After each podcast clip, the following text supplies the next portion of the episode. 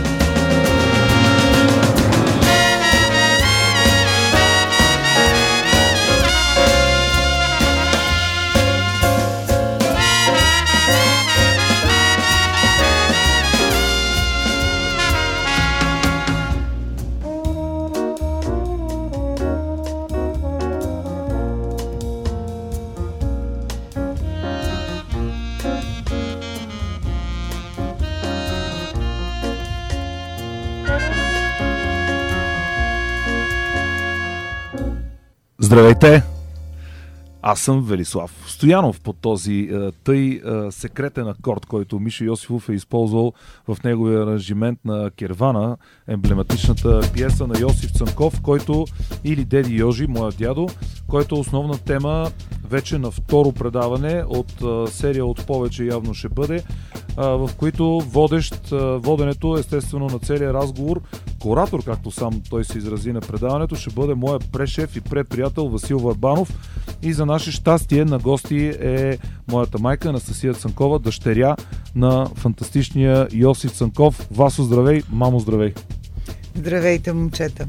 Трябва да направя една корекция още от самото начало, че всъщност сам се определих за модератор. Модератор, извинявай. Не за куратор. Абсолютно си прав, моя грешка, прощавайте. Как се чувствате след първия епизод? Многозначително мълчание. Ами защото каза чувствате и реших, че използваш ощива форма към майка ми. А, всъщност говорих и към двама ви, но всъщност... Аз се чувствам страхотно. А, аз установих, че дърпан за чатала от над четвъртвековния си опит да говори основно върху ето такъв звук. В това първо издание говоря адски твърде много, твърде бързо. А, или пък причината може, разбира се, да се дължи и на това, че съм бил повлечен от водопада от чувства и супер вълнение. Да, доста беше емоционален първи епизод. Затова всъщност най-смирено ви моля да ми простите тези забързани увлечения в този първи епизод и обещавам, че ще се оставя на ритъма на музиката и песните и ще запазим общата атмосфера, но всъщност тя се оказа, че е много показателна. Времето тогава наистина се е движело много, много, много по-бавно. Да, за добро или за лошо, всъщност определено за добро. Времето тогава и въобще случките, начина на живот са били съобразени според мен с това, което хората, човешките същества по принцип могат да понесат. Сам знаеш, че от един момент нататъка, както лато при музикантите, така темпото на а, даващите работа към тези, които трябва да изпълняват, се вдига. Не, то така е било всъщност през цялото съществуване на човечеството. Винаги тези, които са искали повече, са карали тези, които работят, да работят повече и така са им дигали темпото на живот, на стрес, на заболявания, скъсява се човешки живот и така нататък. Но наистина това време на, на България преди девети е било наистина много-много красиво, романтично и като че ли наистина в едно много приятно темпо. Виж, дори е, окей, това, което аз пуснах като илюстрация на този супер нервен, агресивен, злобен е, вариант на нашето възприемане на живота, Вселената, но дори и това ми се струва твърде бързо и дори агресивно е, за представяне на музиката на Великия Йожи. А, ти обаче влезе днес с една адски широка усмивка, защото носиш не една, не две, а може би пет кошници, пълни с богатства. Ами да, всъщност днеска имах щастието за пореден път да се видя с един а, изключителен човек. Това е а, другият човек, който познавам освен теб, него не го познавам толкова отблизо, който работи с толкова много информация, свързана с музиката, в реално време, наистина изключителен багаж. Здравко Петров, той винаги е помагал на нашето семейство, абсолютно влюбен в творчеството на дядо ми и слава богу успях да го намеря свободен, за да взема записи, които иначе нямам и които много исках да донеса, особено тези оркестрови сюити, записвани на времето в Естрадно-симфоничния оркестър на Българско, за Българското радио и телевизия. Еми някои са Естраден оркестър на Българска радио и телевизия, други се водят биг бенда на, на Българско национално радио. Не си ги взел от мен, защото ще ме държат сметка. Не, не. А, няма никакво... А, сигурен ли, че ударението оркестрови, а не оркестрови? Ами не. Всъщност, широката ти усмивка беше продиктувана най-вече от тази сюита от хиляда деветстотин шейсет и втора. Какво Точно е така. Това? Ами това е една сюита от... А, тя се казва сюита от стари мелодии на Йосиф Цанков. Мисля, не съм сто процента сигурен, едната от тези, които със сигурност искаме да пуснем е а, направена от Иван Стайков, е а, аранжирана и оркестрирана, другата е на а, Морис Аладжем. И, и двете са безкрайно интересни. Тази мисля, че е на Иван Стайков, не съм сто процента сигурен. Сигурни сме обаче в едно, че диригент е тук е Емил красива. Георгиев. А, диригент е Емил Георгиев, да. Мисля, че и това е... А... Не, не, естра, а, естрадния оркестър на Българското радио и телевизия. Благодарим най-горещо още сега, а, пак и не за последен път в това издание на Брас Джамбуре с, с специално издание за Йосиф Цанков, благодарности на Здравко Петров, и свитата започва очевидно отново с Караванът. А, но, пред... но този път с тромбон. Предупреждавам, че осем минути и половина. Много е красива. Вземете душ.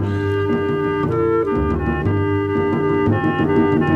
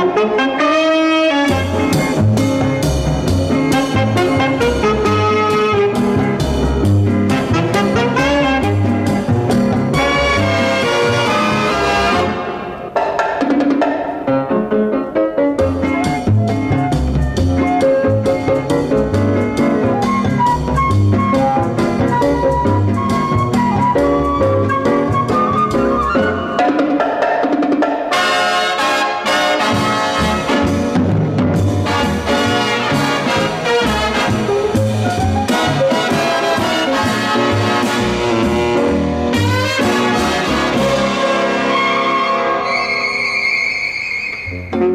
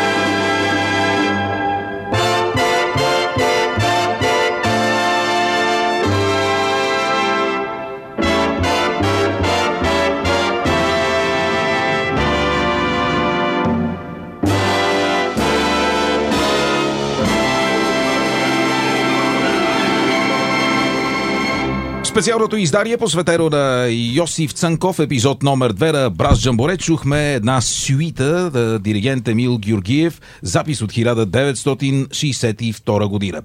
Ам, обаче, види, да, очевидното е, че освен да чуваме музика, която с сто процента сигурност звучи за първи път по това толкова почтенно радио, ам, музика, която ще ни достави не само на нас, но и на всички огромно удоволствие, а, освен заради а, страхотното, а, страхотния талант, с който е композирана и свирена, но и носи една определена атмосфера за един дух, както говорихме за нашия любим град.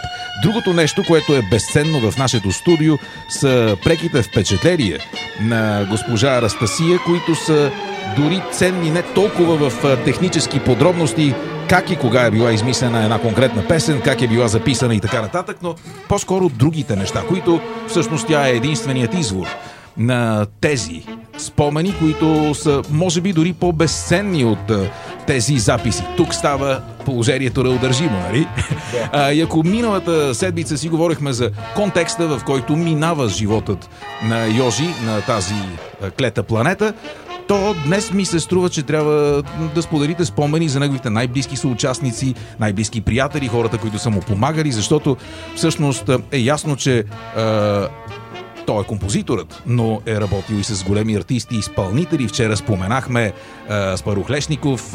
Прочетох в е, тази книга и за неговите близки приятелски отношения с другите двама големи певци в епохата: Георги Шаранков, който всъщност записва неговата първа песен, Алберт Пинкас, струва ми се, следващият. Всъщност, вие какво си спомняте, например, от Аспарух Лешников? Негов, неговият край е много тъжен. От Аспарух Лешников не си спомням нищо, освен това, че в последните години на голямия певец Аспарух Лешников баща ми се мъчеше по някакъв начин да помогне, както и на Кирил Семов и Лея Иванова в годините, в които са били едва ли не в немилост. Лично от устата на Лея Иванова съм чувала си, че в гладните години баща ти ни даваше хляб. Казвам как. Моя съпруг също присъстваше на масата, на която бяхме седнали около масата. Тя каза: тогава, когато ние нямахме работа, Йожи ни правеше записи в Балкантон по чуждо име и ни даваше парите. Същото го чух, чух и от Кирил Семов. По същия начин се мъчеше да помага и на Аспарух Лешников. Но тук е момента да ви кажа и нещо друго. Баща ми имаше щастието да работи с един прекрасен симфоничен оркестър и много добър естраден оркестър на радиото. Работеше с много добри диригенти: Емил Георгиев, Боби Симеонов, Велика Засян и така нататък, както и с най-добрите ни аранжори: Иван Стайков, Георги Робев, Николай Рабаджиев и така нататък. Това не е малко. Освен, искам също да ви кажа, баща ми винаги пишеше песни във връзка със своите преживявания, сърдечни. Никога не е писал по поръчка. Не обичаше, не можеше. Трябваше да бъде преживяна музиката, която той излива на пияното и написва на ноти. Имаше щастието и да подбира певците, както в оперетата Надя Ножарова, Мими Балканска и така нататък, така и изпълненията на неговите песни. Георги Рафаилов, Катерина Ванкова, Мария Михайлова, а, Ирина Чмихова, интимна песен, и след това голямата Маргрет Николова, Мими Николова, Йорданка Христова, която просто направи приказна песен "Ной, обич моя". Никой не може така да я изпълни. Ние слушаме. Можеше да си избира певици. Още виждайки Йорданка и чувайки, че тя пее "Облаци", която е съвсем различно от "Облаци бездомни", казва: за това, девойче, бих писал всеки ден по една песен. Просто той вярваше, че от тази изпълнителка ще стане много голяма певица. А, и за това аз казвам, и моята майка също казваше, каквото е поискал, винаги е ставал. Той имаше щастието да избира, да пише творби за изпълнители, които харесва. Да си подбира текстове и да пише разкошни мелодии, разбира се. За мен всичко друго е излишно да се казва патриарх, заслужил артист и така нататък. Мелодик на българското творчество. А, като споменах тъжния край на Аспарух Лешников, който умира на позиция метач в Борисовата градина, да, тогава дори наречена Парк на свободата. Всъщност това се случва цели осем години след абсолютно преждевременната смърт на вашия баща и твой дядо.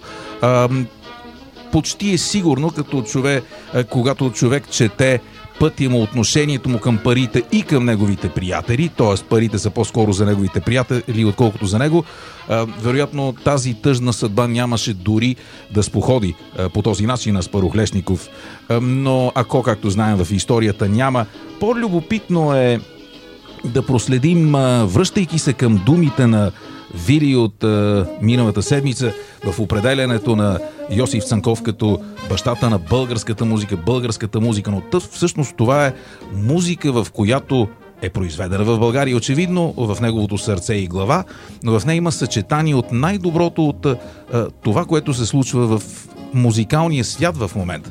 И ако България до този миг е много силно повлияна не просто от европейското оперетно изкуство, но също така и от германският кабаретен дух на Курт Вайл, например. А, американският дух може би влиза малко по-късно, не в самото начало, така ли е? В самото начало още влиза. Първата му песен е "Лас Мен в Хавай" и трийсет и седма или трийсет и девета година написване на Кервана нямат нищо общо с европейската музика. Но никога не се е прекланял пред чуждото творчество. Просто най-вероятно и слушателите ще се съгласат с мен. Тогава, когато твориш, ти все пак си творец, изпитваш някакво въздействие от а, промените, които стават в даден жанр, точно в тази епоха, в този период. Не можеш да върнеш нещата назад или много да ги изпревариш. Аз така се ги обяснявам. А, разбира се, не става въпрос за плагиатство. Става въпрос за определен начин на писане на творби в този жанр на музика. Разбира се, аз така. Също така не бих приел и определението за прекланял се пред чуждо, защото музиката всъщност е на цялата планета, на всички хора, които живеят на нея. Става дума по-скоро за различни естетически нюанси заради сцените, по които се изпълняват. Прословута берлинската и германската точно неоперетна, кабаретна сцена, в която има един е, много застъпен еротичен елемент. Е, американщината е малко по-различна, но всъщност нека не забравяме, че своето образование на много ранна детска възраст той получава в американски колеж. Робърт Колеж в Цариград. А, а пък е, със сигурност е бил изкусен от тези така прословути е, български неравноделни ритми, които очевидно са се чували от всякъде тук. Та, цялото това събиране на световното музикално наследство в създаването на нещо негово собствено, което за наше щастие по съвпадение се оказва и българско, тук е големият трик, нали? Мисля, че да, освен това сега като те слушам, ние трябва да си дадем много ясна сметка за едно нещо, че а, всъщност когато се създава, сега работиме малко с тези така демагогски говоря, а, може би а, приемам обвиненията и въпреки всичко, а, тогава когато смятаме, че джаза се е зародил в Ню Орлиънс, това е Нови Орлеан, а, нали? Френски. Той е френски. И всъщност това, което се случва... И Мардигра също е да, френски. И това, което се случва страшно грубо казано. В смисъл, не искам да влизам в физични спорове, но всъщност е нещо, което вече се е случило в европейската музика и то се комбинира с а, афробита и, а, и може би блуса, ако приемем, че той до този момент не се е случил. Това а, минор върху мажор. Тъй, че а, коя музика на коя влияе много спорно. Освен това, много скоро след като нещата започват да... А, гърнето на джаза започва да къкри в Ню Орлиънс. Много бързо след това, а, много сериозна част от а, а, великите вече станали в джаза, а, първо отиват във Франция. А, чакай, чакай, ти, ти, ти не ме разбра. Аз, аз изобщо да... нямах предвид да влизаме в тази част от разговора. Не, не, не трябва също така да забравяме, че а, родителите на, на, на Йосиф Цанков са учили финанси във Франция. А, въобще връзката между България и Европа е била доста сериозна, а на Европа с Америка също така. А музиката и тогава е пътувала страшно бързо. Както на времето някой като дойде с касетка на Екстрим, аз имах такава вътре с текстовете и всички ги бяхме изяли. По същия начин плочите. Ето и това е плоча на Дюк Ентън, или плоча на Каунт Бейзи, или плоча на Луис Армстронг, всички я чуват, все в някой остава впечатлен, веднага някой я засвирва за нас и я показва на негов приятел. Музиката пътува, тя си има своите пътища и тогава е пътува точно толкова бързо, колкото и сега. Всъщност основните места и начини за разпространение на музика по това време са трите. Разбира се, локално, в изпълненията на живо. Да. Радиостанци... Радиото е съществувало много, както и нещо, в което всъщност нашият любим герой Йосиф Цанков се е гмурнал с а, главата надолу, а именно производството на грамофонни плочи. А, за това също ми се а, иска да поговорим, но а, ето, именно заради радиото, прословутата песен на Лале Андерсен, първо изпълнение Лили Марлен, много бързо е записана от Вера Лин на английски, защото властите в Британия си дали сметка, че английските войници, така както се изправят срещу Хитлер, си пеят Лили Марлен, и то с немски думи, което всъщност а, кара много бързо наистина да накарат Вера Лин да запише същата песен, но с английски думи, а нека не забравяме, че точно Вера Лин, която не знам дали си спомняте, е все още жива и сега отпразнува своя сто и втори рожден ден, което я прави с около шест години по-млада от Йожи. За съжаление, очевидно имала много по-голям късмет от него, или пък обратното, по-лош късмет, защото всички ние, може би, трябва да преосмислим отново, че онзи свят май наистина е по-добрият, защото иначе толкова големи и велики хора нямаше толкова рано да се оттеглят от тази земя. Но така или иначе, Вера Лин пее парчето We Will Meet Again, с което британците пък бомбардират е, България, пеейки си това парче. Да. Имах и е, това, което исках да кажа, че същата тази певица записва песента, с която англичаните ни бомбардират, но също така записва и песента, с която пък онези ги бомбардират тях, но с е, техни собствени думи. Кажете, е, госпожо, всъщност, каква е историята с тези грамофонни плочи тук? България тогава се оказва, че има поне три фирми, които произвеждат плочи. Да, едната беше Симонавия, на един летец. Оттам който... идва Авия. Авия, да, Симо. А, и другите две в момента не мога да се сетя, но... Лондон като... се казва едната. Лондон Рекорд, да. А, баща ми, тъй като, като баскетболист, е пътувал много в чужбина. И, разбира се, са печелили баскетболни мачове с най-много кошове вкарвал е, баскетболиста Йосиф Цанков. едно цяло деветдесет и осем метра. Така. Освен това, той е създал преди оперетите си квартет Цанков и е участвал, бил е на турне в чужбина, в Гърция, на, на него, тяхното свирене изпълнение, квартет Цанков, даже е присъствал гръцкия крал по това време и останал много доволен от изпълнението. Сега, не можах да разбера, да събера сведения, кои са участвали в квартета. Но знам, че е съществувал квартета и в радиото имат записи, записи на негови изпълнения, на този квартет Цанков. Радиото говориш Българско национално радио. Само Българско национално да. радио. Аз там влизам като в мой дом. Толкова са любезни всички, че си позволявам от, име, от вашето радио да благодаря на тях. Защото те наистина се отнасят с мен абсолютно човешки в моите търсения и питания. И аз добавям едно нежно мерси към Здравко Петров.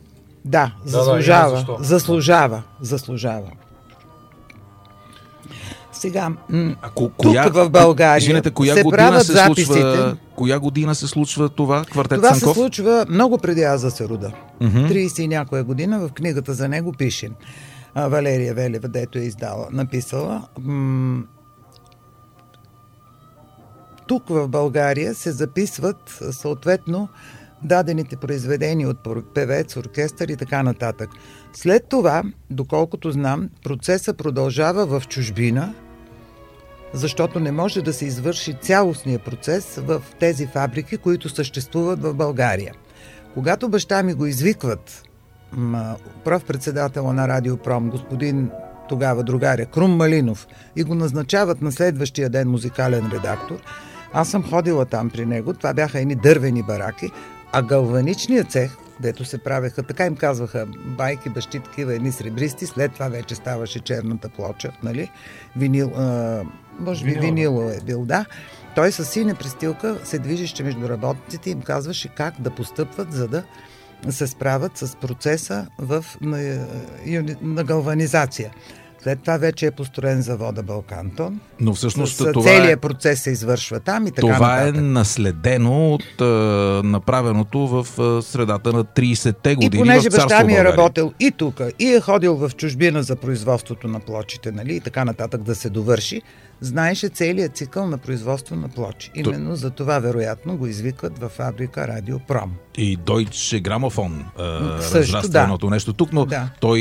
Е, ако вярваме на книгата, ние нямаме никакви причини да не й вярваме. Той не просто е бил работел там, да. а е бил един от акционерите.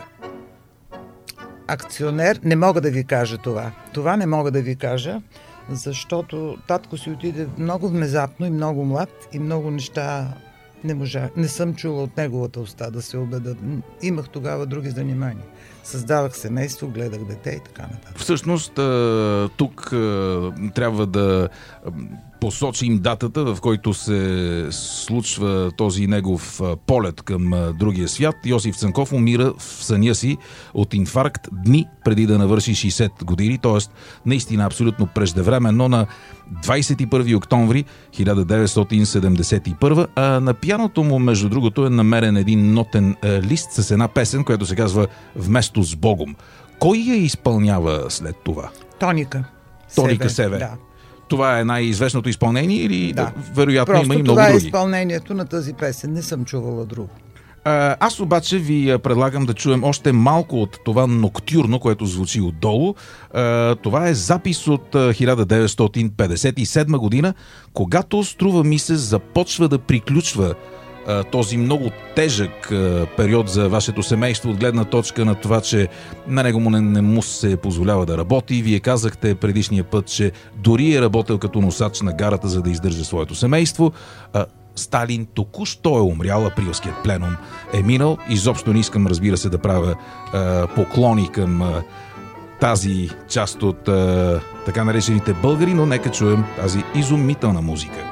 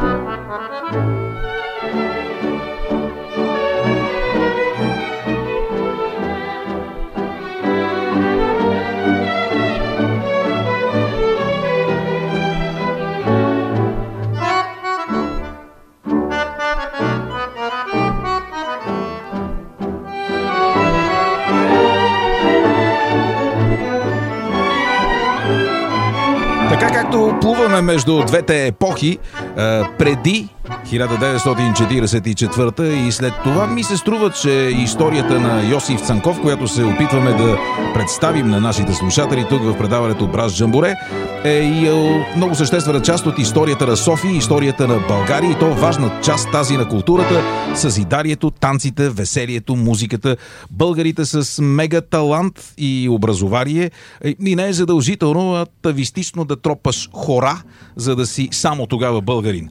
Е, естествено, че не е. Не е задължително и да си израснал с тоалетна на двора, за да си определен е, за българин. Възможно е, е всъщност иначе, защо, ако искаш да си толкова автентичен, не си купувай паржори от метро, гледай два бивола на, на балкона, въпреки че и такива наши сънародници има. А, вчера, т.е. вчера, миналата седмица а, в а, нашия разговор за тежките години, веднага след хиляда деветстотин четиридесет и четвърта, всъщност може би даже не е точно веднага, защото сега си спомням, че музикалният преход Uh, не е много рязък, защото до четиридесет и осма, доколкото си спомням, продължава да има американски войски в София, т.е. uh, голямата брадва не е размахана. Астория, струва ми се, съществува все още тогава. Uh, американците още преди началото на студената война се водят наши съюзници и тяхната музика не е толкова отхвърлена, т.е. джазът не е толкова лошо приет, но така или иначе, веднага след uh, това, този период е много къс, всичко, което звучи по този начин, е определено с а, онова култово изречение. Култово в случая е точната дума. Опадъчна музика. Да. А, вие споделихте, госпожо Цанкова, че човекът, който подава ръка, за съжаление отново с, с съветски произход, т.е. те колят, бесят и ножи и хляба са в тях, но това е един... А, съветски композитор, който е много популярен с а, своя танц с саби. Хачатурян. А каква е историята? Да, да разкажете ни повече. Композитор Арам Хачатурян идва в България на гости на Съюза на композиторите в София. И когато отива на гости, съответно му пускат всякаква музика. Там са така наречените наши симфоници, голями, известни. И му пускат бригадирски песни, маршове и така нататък. Той слуша, слуша, нали, хубава музика. Пие, обаче, плаче. Се обръща и казва: вие в България имате ли млади хора? Те казват: да. Е, добре, тези хора не се ли любят? Не танцуват ли? Не пеят ли? Нямате ли такава музика? Нямате ли такъв композитор? И Панчо Владигеров, с когото моя баща беше много голям приятел, казва: имаме, Йоже! И от този момент нататък леда започва да се стопява, приемат го за член на Съюза на композиторите, но винаги го гледат отгоре и не са доволни, защото милионите тираж на неговите плочи, с които се издържа целият план на завода Балкантон, фактически са негови. Те пътуват из Европа. Не могат да, да приемат мисълта, че той печели толкова много пари. А моя баща имаше навика, като вземе пари от държавата, веднага по каквито и начини може да ги върне обратно на държавата. Четпеше приятели с широко сърце, помагаше им, да, раздаваше и така нататък.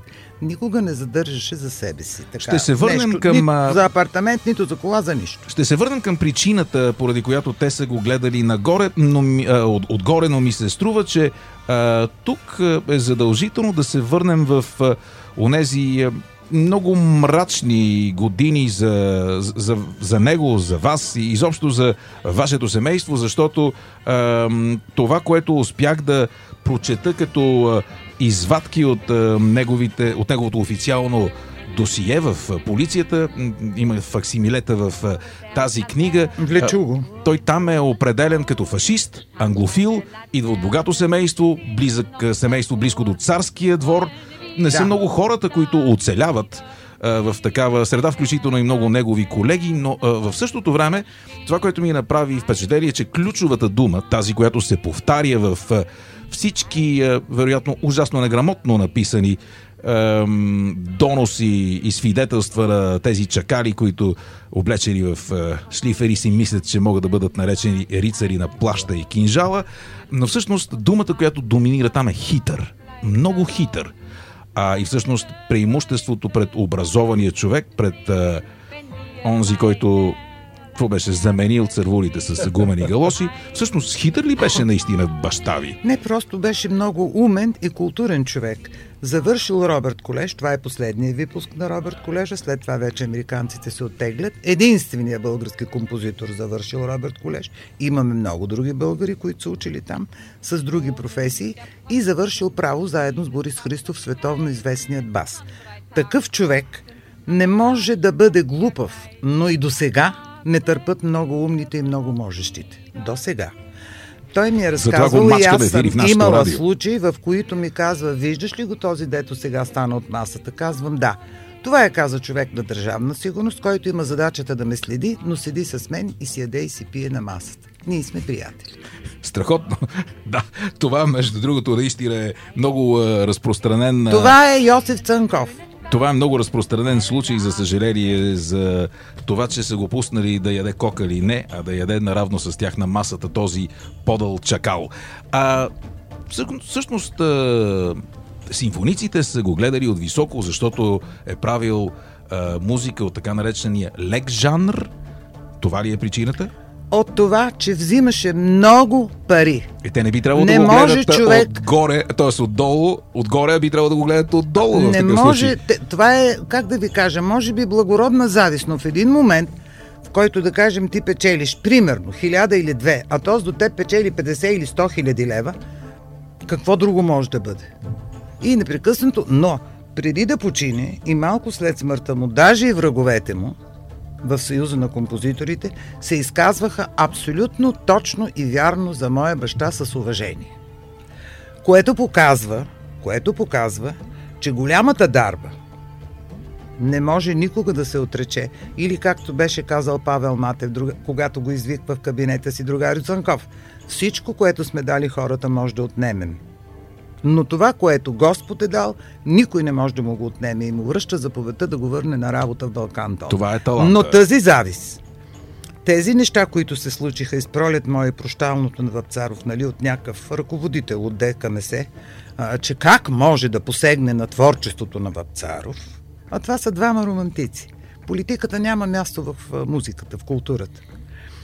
Песните са толкова хубави и мелодични, че няма човек, който да не ги е харесал. И справо Любомир Левчев казва: когато голям посегне на голям, може.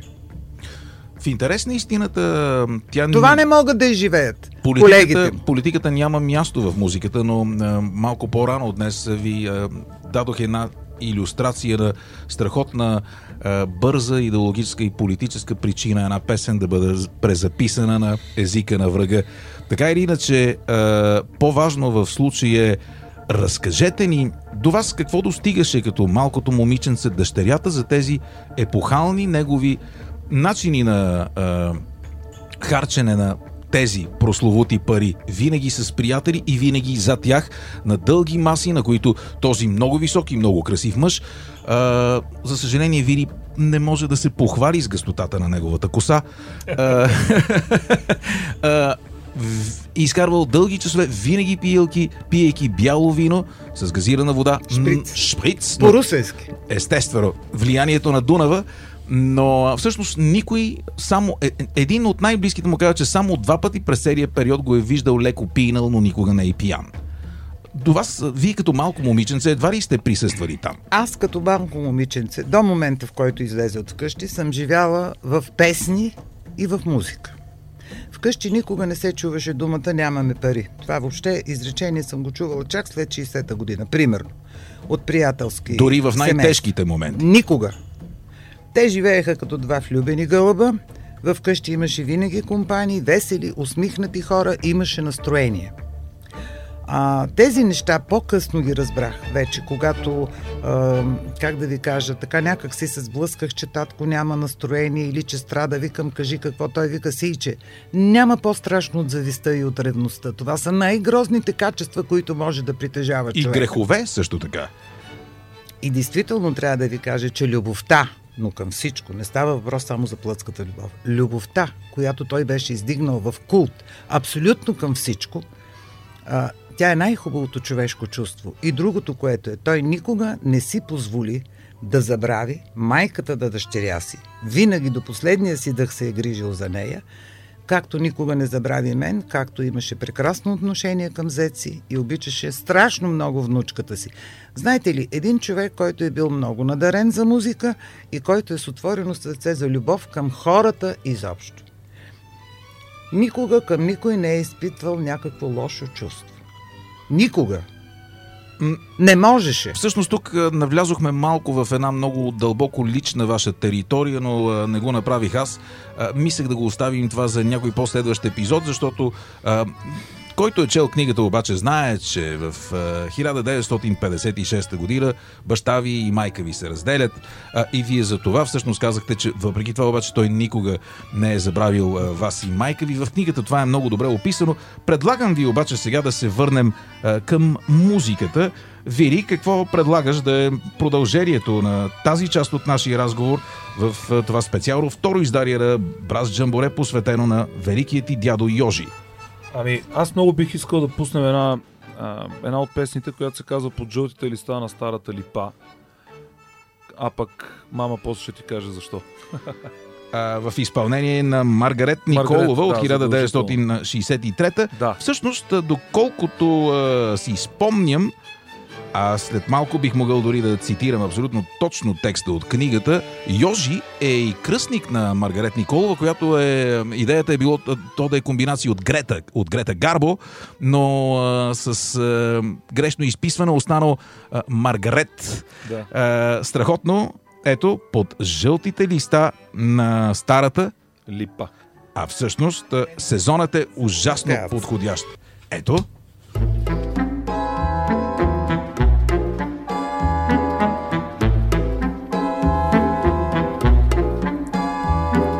Жълтите листа на старата липа за своето щастие вечно сама бленувам. Минава ден след ден, далеч си ти от мен, но твоите устни често на сън целувам. Всяка пролет тъй отлита и зато и прости, честит с друга в тоя сетен час бъди. Под жълтите листа на старата липа, където за пръв път с жар ме целуна ти.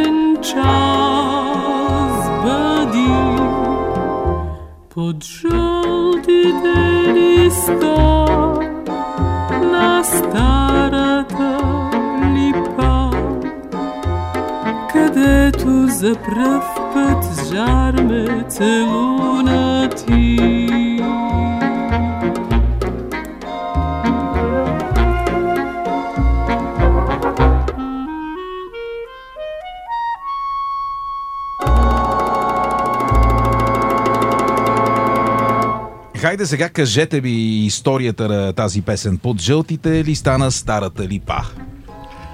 Преди това искам да ви кажа, че такъв глас, като на Маргрет Николова, не съм слушала. Действително прекрасен. Даже баща ми казваше, аз не знам дали ще се роди певица с такъв глас. И Тончо Русев казваше, да, Йожи. И аз също се очудвам дали ще се роди такава певица.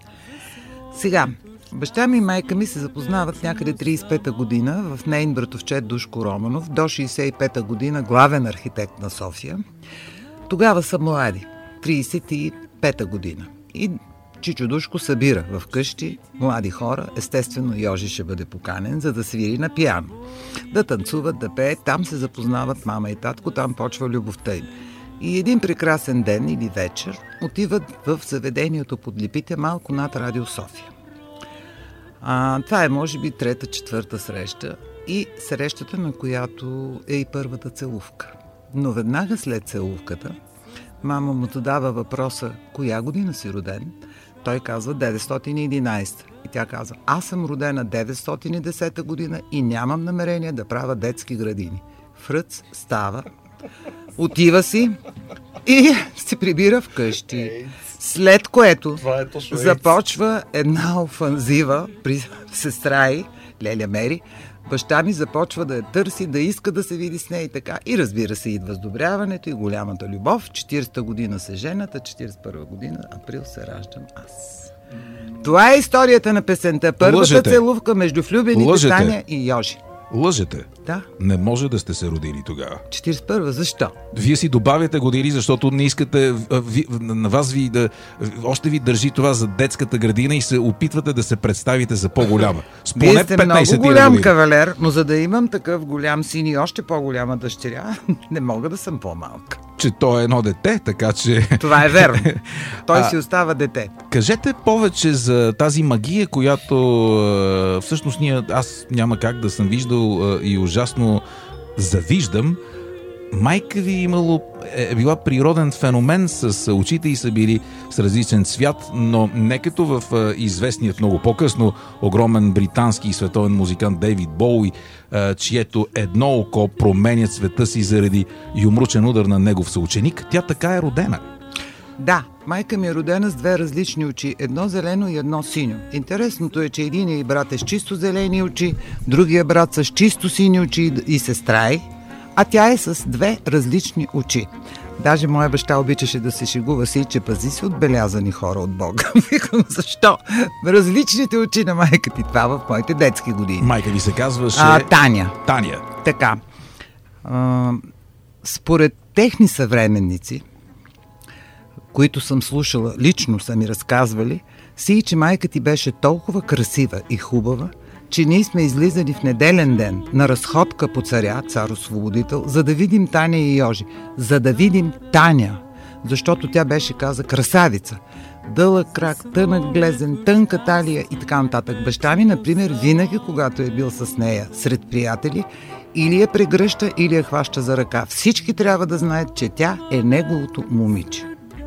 Подозирам, че ревността е била много голяма. Подозирам, че и в е, вашата е, активна ухажорска възраст е било същото и, и, и по ваш повод, е, но вие естествено няма да говорите за това и напълно ви разбирам. Кажете обаче, ам, стигало ли се, чувал, чувала ли сте за юмручни схватки, в които вашият очевидно адски атлетичен баща да е размазвал половин Перник, например? Защото знаем, че всъщност майка ви е живяла корен, в Перник. Да, и живеела в Перник в онзи момент. Нейният баща е работил в мини Перник, в управата. Mm-hmm. Ам, никога не съм чувала. Винаги са били прегърнати заедно или той свири на акордеон и я гледа право в очите. Любовта им беше много голяма. Много и в двете едновременно, очевидно. Защо? Да. А, това отношение продължи и ревността му, докато беше жив. Той не можеше да си представи, че ще се обади вечер след осем часа и Таня няма да бъде вкъщи. Независимо, че вече близо осем-десет години са разведени. Тя трябваше да остане негова. Е, това е един а, мъжки а, синдром а, на притежанието. Но пък тя беше който... толкова негова, че почина, Бог да я прости, с неговото име на уста. За мен остана тайна. Дали произнесе Йожи заради името на баща ми или за внучката, която страшно много обичаше. Сестрата на да. Вири и вашето, да. вашето първо дете. Да. Ам, Това наистина е една история за филм, Вили. Е, дори в моменти да става твърде сантиментално. Виждам, че на теб дори очите ти се насълзиха, но всъщност другата част от е, филмовия бизнес, свързан с музика, е, е също доста развит. Е, музика на дядо ти използвана ли е досега в е, българско кино или в световно кино, или пък предвид факта, че дебита на производство на български филми, аз съм сигурен, че рано или късно те ще се върнат към тази част от нашата най-интересна история, сблъсъка между двете епохи, истинския сблъсък между, четиридесети, между царство България и на ръба. Предстои тогава музиката на дядо ти е един основен саундтрак за всичко, което се е случило. Мхм. Първият документален филм, създаден след хиляда деветстотин четиридесет и четвърта година, е филма «Белия Дунав» на Васил Бакърджиев, оператор, който е кумец заедно с съпругата си Леля Диди на мама и на татко. Те са ги венчавали. «Белия Дунав» е много хубав документален филм, първия български филм след хиляда деветстотин четиридесет и четвърта година. В него песента «Белия Дунав» се изпълнява, за съжаление, не мога да си спомна, от много известна пловдивска оперна певица. След това в много руски филми са участвали негови песни. Това съм научавала от е, хонорарите, които съм взимала по-малко от музикаутор. Сега, в последно време, в Македония също беше направен филм, в който специално се обадиха и ми поискаха да използват шлагера «Хавайски нощи» и аз се съгласих. Освен това, в руски филм пак присъства песен, руски, не съветски, присъства песен на моя баща. Така че а, хората знаят как да ценят голямото изкуство.